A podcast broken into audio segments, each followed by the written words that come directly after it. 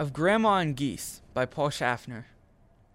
As I glance out the window, the family car rolls away down the long, sloping driveway. Grandma walks into my room while I'm unrolling my sleeping bag. Why don't you go down to the reservoir and feed the geese? she asks. Grandma's big white house is located on top of a windy knoll overlooking the Dubois Reservoir. I pull the door to my bedroom shut and mosey out into the kitchen area.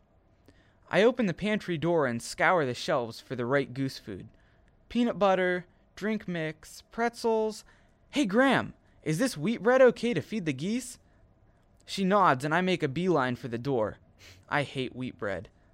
Near the place where the water converges with meadow, the larger geese honk shrill warnings and herd the flock down to the water.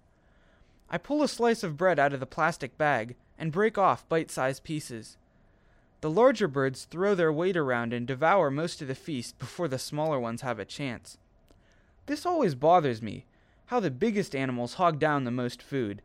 I try to offset their advantage by throwing more bread to the scrawny ones. I turn to see Grandma crossing the paved road. She arrives.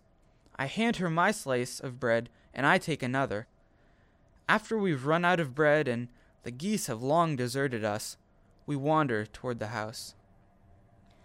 Backyard Memories by Megan Stanton. Crack! The hammer came down forcefully on the hickory nut, smashing the shell to pieces.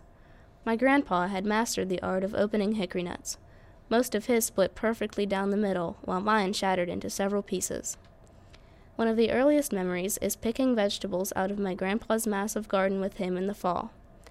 I would put on my red bonnet and we would dig potatoes, radishes, beans, turnips, and other vegetables. He would always let me triumph over him by letting me find the big potatoes. He only showed me the small ones he dug. I had no idea at the time what he was doing, and I beamed.